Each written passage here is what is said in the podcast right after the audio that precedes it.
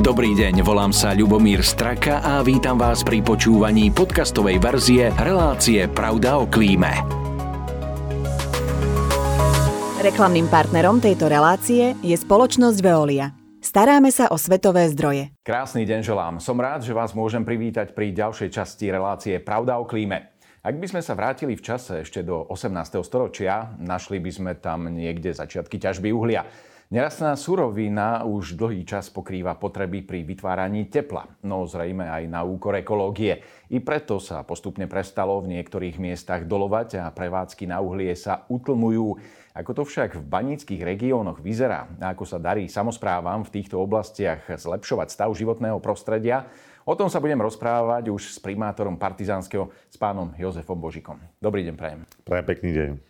Pán primátor, partizánske síce teda bane nemalo, ale v regióne ich nepochybne bolo dosť. Čiže ak by sme to tak mali zhodnotiť, je tam cítiť ešte nejaký vplyv? Treba povedať, že geograficky mesto a okres partizánske patrí do regiónu Horná Nitra. A Horná Nitra bola známa baníctvom, ešte stále je, ale našťastie už sa utlmuje. Konec koncov transformácia Hornej Nitry, ktorá je podporovaná aktuálne aj snahami Európskej únie, finančnú podporu je dôkazom toho, že je nutné pripraviť sa na to, že baníctvo ako také končí na Hornej Nitre. To znamená, či už sú to bývalé bane v Cigli, v Handlove, v Novákoch a podobne, už sa stanú minulosťou.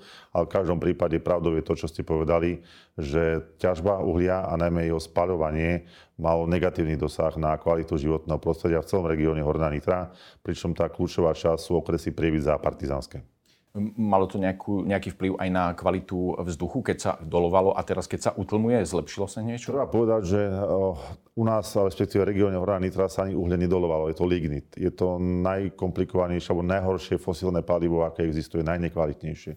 To znamená, že je tam nízka výhrevnosť, musí sa kombinovať a samozrejme, že pri spalovaní tohto uhlia dochádza k produkcii veľkého množstva externálí, veľmi negatívnych jedno z takýchto externálnych je hlavne oxid siričitý, ktorý sa emituje do vzdušia a spôsobuje vážne ochorenia. Kedy sa socializmu, tým, že sme žili v takomto negatívnom prostredí, tak ako deti mali zadarmo mliečne desiate. To znamená, že strana vláda rozhodla, že na kompenzáciu týchto negatív, ktoré spôsobovalo jednak baníctvo, spalovanie lignitu a následne teda ešte aj chemický priemysel, tak bol kompenzovaný tým, že deti z týchto regiónov, z takéhoto regiónu, ako bol Partizánska prieviza, mali mliečne desiate zadarmo tým, že ja som niekoho nelúbil, takže pre mňa to žiaden benefit nebol, ale viem, že viacerí spolužiaci to využívali. Pravdou ale to, že v žiadnom prípade to mlieko a vôbec všetky tieto pomoci, ktoré boli, nemohli pomáhať natoľko, aby tá kvalita životného prostredia neutrpela. A vlastne my sa už niekoľko desaťročí boríme s tým, že počas budovania socializmu región Hornej Nitry bol veľmi ťažko poškodený.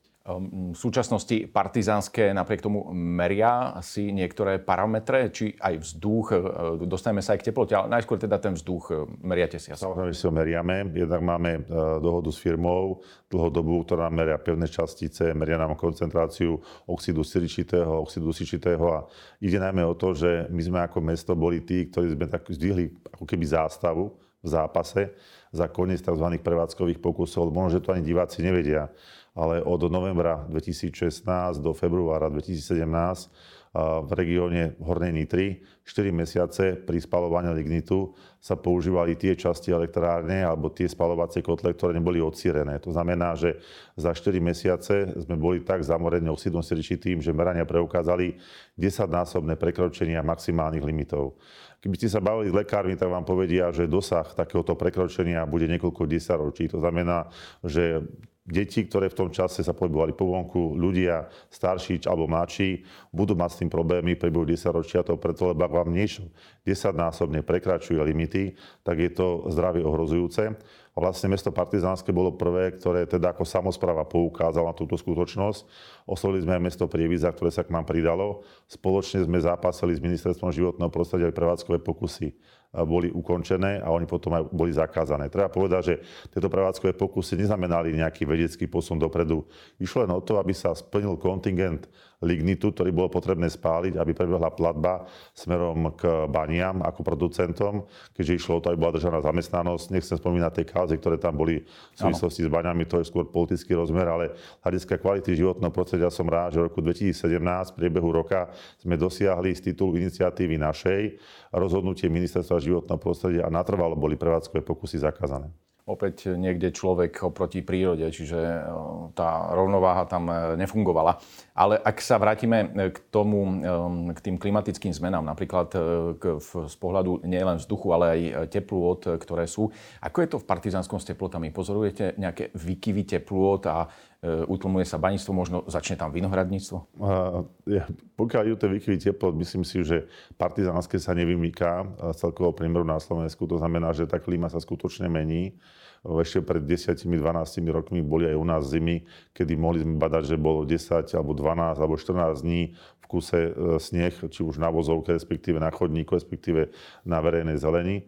Teraz musíme povedať, že ak nasneží a sneh vydrží 2 alebo 3 dní, tak je to skutočne veľký sviatok, najmä pre deti, kde sa môžu trošku posánkovať. To znamená, že posúvame sa smerom k tomu, že viac a viac teplo. E, tie zimy sú miernejšie. Vidno to aj na spotrebe plynu alebo spotrebe Eh, látok, ktoré používame na vykurovanie. Mám teda na mysli uh, drevoštiepku. To znamená, že čím miernejšia zima, tým menš, miernejšie vykurovanie a tým aj tam menšie náklady u občanov. Zároveň treba povedať, že uh, cítiť to aj na tom, že máme dlhšie obdobia bez dažďa potom, keď dážď prichádza, tak je prívalový, to znamená, že jeho naraz veľmi veľa a spôsobuje to potom problém s tým, že vznikajú lokálne povodne. Nehovorím, že priamo v meste, ale v okolí mesta. Naposledy takýto jav bol teda konkrétne na jeseň roku 2020, kde teda hrozilo vybreženie jednej z riek, ktorá preteká mestom Partizánske. Čiže toto skutočne vplyvá na to, že tá klíma sa mení, my to vidíme. Máme na tom podiel my všetci, ako ľudia, ktorí žijeme na tejto planete a samozrejme hlavne priemysel, ktorý bol tak eh, dôležitým segmentom rozvoja hospodárskeho života, že sme zabudli dohľadať na to, aby ten život nebol iba hospodársky, ale trval udržateľne aj v kontexte životného prostredia. Čiže máme aj my Partizánskom takéto problémy. Myslím si, že sa nevymýkáme aj pravdu teda, že tie klimatické zmeny čistí každý jeden z nás. Na druhej strane, tí, čo majú radi leto, a horúce počasie, tí sú zase nadšení tým, že je dlhodobo niekedy aj dva týždne v kúse, že máme teplotu vyššiu ako 30 stupňov, to znamená, že už nám skýva to more a môžeme zažiť takú tú skutočnú chorvátsku atmosféru. Áno, aby sa tá voda niekde z bani nedostala na povrch a potom budú... Toto Partizánskom nehrozí, lebo tá banická činnosť priamo v našom meste nebola. Áno, tak v blízkom okolí Áno, samozrejme môžu byť nejaké takéto.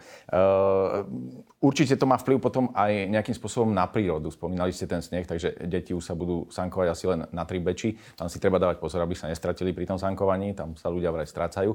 Ale v každom prípade sa možno objaví nejaký ten medveď. Je pravdou, že ten medveď, alebo teda medveď ako také sa vyskytujú čoraz bližšie k lokalite nášho mesta. Musím povedať, že naposledy, keď sa spomínali, tak to boli obce vzdialené od Partizánskeho 6 alebo 8 kilometrov.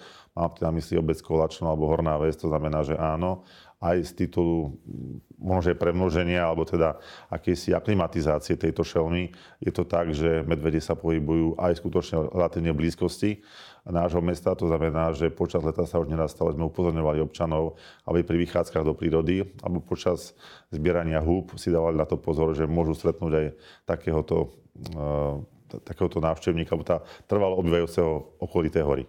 A tie medvede určite láka aj nejaký ten odpad v kontajneroch, ale vy veľmi e, príkladným spôsobom e, tie odpady e, recyklujete a samozrejme, že aj triedite, dokonca ste vzorom aj pre mnohé iné slovenské mestá. Takže ako je to s odpadom? U vás sa asi ten medveď nenažerie. Tak je pravdou to, že kuchynský biologický odpad sme začali ako prvá samozpráva na Slovensku, momentálne asi jediná, zbierať spôsobom od dverí k dverám.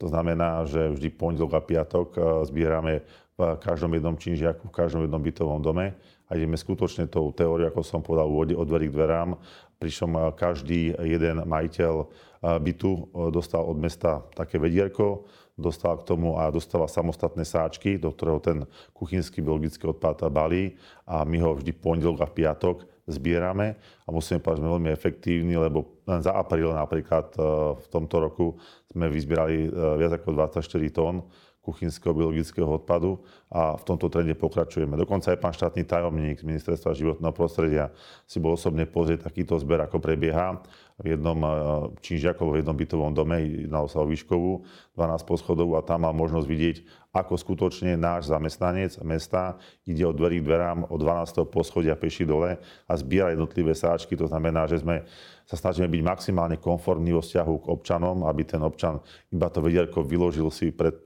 svoje dvere a my to odtiaľ zoberieme. Je to ďaleko efektívnejšie, ako mať nejakú nádobu pred bytovým domom, kde častokrát dochádza ku kontaminácii, to znamená, ľudia tam hodia niečo iné, čo tam nepatrí. Zároveň tie sáčky, ako padajú na seba, sa okamžite roztrhajú. Keď sa roztrhajú, dochádza k takému nepríjemnému odorovaniu, čo potenciálne síce nemusí lakať medvedia, ale môže lákať potkanov a iný typ živočíchov. To znamená, že toto je problém, ktorý máme v Partizánskom na teraz vyriešený. Nemôžem povedať, že je to 100% preto, lebo nie každý občan je s tým stotožnený, ale môžem povedať, že 95% občanov je spokojných. Navyše máme aj pravidelný monitoring, lebo každá jedna domácnosť má na svojej nádobe aj QR kód. To znamená, že my vieme, ktorá domácnosť ako často sa zapája do tohto zberu kuchynského biologického odpadu.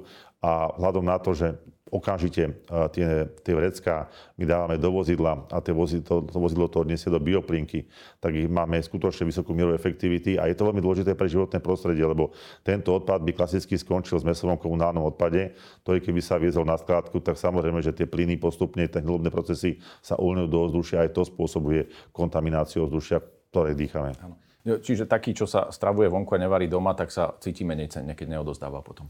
Viete, áno, ale viete, tam sú aj nie šupy zo zemiakov alebo z cibule, cesnaku a tak ďalej, ale sú tam aj šupy z banánov, pomarančov, z ovocia, tak ja si myslím, že aj keď sa stravuje v reštaurácii, ten človek, tak istotne aj doma nejakú to, to ovoci alebo zeleninu si dá, minimálne raňajka alebo večerí v kombinácii, keď nemá teplé jedlo. To znamená, že istotne každá domácnosť niečo vytvorí a my sme radi, že teda skutočne tá 95-percentná aktivita tých občanov je, to znamená, že reálne tá miera efektivity je skutočne pozorovateľná a je explicitne vyjadrená a tým pádom my prispievame k tomu, že menej z mesového komunálneho odpadu tvoríme a je to dobrá správa aj pre peňaženky občanov, lebo je stratégia Európskej únie, aj stratégia Slovenskej republiky, že postupne každá jedna tona bude drahšia a drahšia, pokiaľ ide o tzv. poplatok pokutu, ktorú platí samozpráva za občanov a tá to premieta do toho poplatku občanov. Čiže pre budúcnosť a hľadiska ekonomickej efektivity a jej tvorby a ochrany životného prostredia je toto cesta, po ktorej budeme musieť kráčať, kráčať všetci.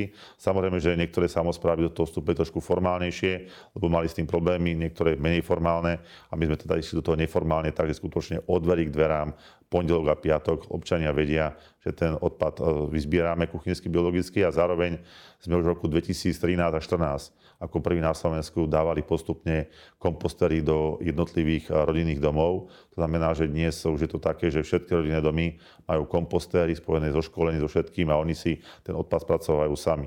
A zároveň teda mesto Partizánske, podobne ako iné mesta, bolo úspešné, získali sme európske prostriedky, začíname s budovaním vlastnej kompostárne, to znamená, že už do budúcna tento kuchynský biologický odpad nebudeme voziť na bioplinku do obce, ktorá je vzdialená 8 km od Partizánskeho, ale budeme si ho sami spracovávať a ten kompost využívať, pretože mesto Partizánske má viac ako 760 tisíc m štvorcových zelenie, o ktorú sa snažíme starať. To som sa chcel práve aj e, spýtať, že, že čo sa dá s tými 24 tónami e, potom robiť. E, môže to byť samozrejme aj nejaký bioplyn na vykurovanie, ďalšie zužitkovanie, alebo kompost a potom následne nejakým spôsobom zapracovanie do zeme. Áno, presne tak. No momentálne je to tá otázka bioplínky, čiže vyrába sa z toho plyn. Samozrejme, že je tam tá externalita v podobe digestátu, ktorý sa musí niekde použiť. Niekedy ten digestát zase nepríjemne odoruje a je problém, videl som to aj v médiách, že v niektorých obciach a mestách sa občania to stiažovali, že ten zápach bol veľmi silný. No ale my tým teda, že sme získali podobne ako iné mesta európske peniaze, nás, naša kompostáreň vychádza bez malá 3 milióny eur, tak som presvedčený, že si budeme sami spracovávať vo vlastnej režii tento odpad a budeme ten kompost jednak využívať z hľadiska zelenie našej v meste, ale zároveň pokiaľ ho bude v toho kompostu viac, viem, že niektoré kompostárne dokonca ponúkajú aj svojim občanom takýto kompost, takže pevne verím, že touto cestou bude kráčať samozpráva nášho mesta. Áno. Dotkneme sa ešte trošku aj témy priemyslu. Partizánske bolo známe priemyslom, či to je obuvnícky, kožiarský alebo gumarenský priemysel. Tak akým štýlom to možno funguje dnes a akým štýlom sa dá nejakým spôsobom nájsť ten súlad medzi priemyslom a medzi ekológiou? Či má na to mesto nejaké kompetencie a ako sa o to stará? Treba povedať, že kompetencie samozprávy sú len tých e, menších zdrojov nečistenia.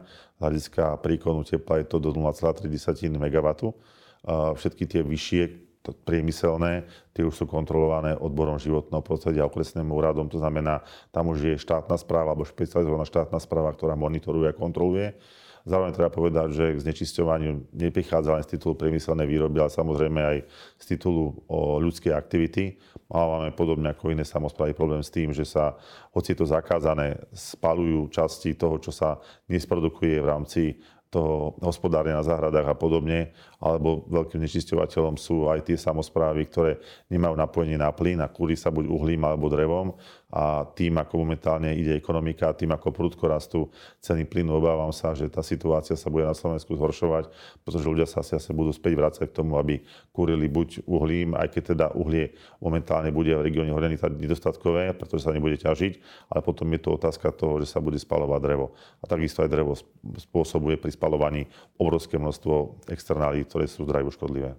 Ešte ten priemysel by som možno prepojil aj s riekou Nitra, ktorá tečie teda aj partizánskym. Vy ste spomínali, že, že mala aj nejakú zvýšenú hladinu ale v každom prípade je už tá rieka nejakým spôsobom sanovaná, alebo to, čo preteká cez Partizánske, sa možno ani nejakou čistou riekou nazvať nedá? No, musím povedať, že ten problém je trvalý. Ja som len upozornil, pokiaľ ide aj o rokovanie expertov, pokiaľ ide o Fond transformácie Hornej Nitry alebo Fond spravodlivej transformácie, kde som požiadal kompetentných úradníkov štátu, aby sme sa vydali cestou vyčistenia korita rieky Nitra. My tento problém máme dlhodobý čas socializmu, keďže fungovali a stále fungujú chemické závody. Treba ale povedať, že už to nie je tak, ako to bolo do tých 90. rokov minulého storočia, alebo treba povedať, že do roku 89 sa nejako nekladol dôraz na to, že či tam je nejaká voda, alebo či je to iba pena, alebo či je to nejaká stoka, alebo kanál.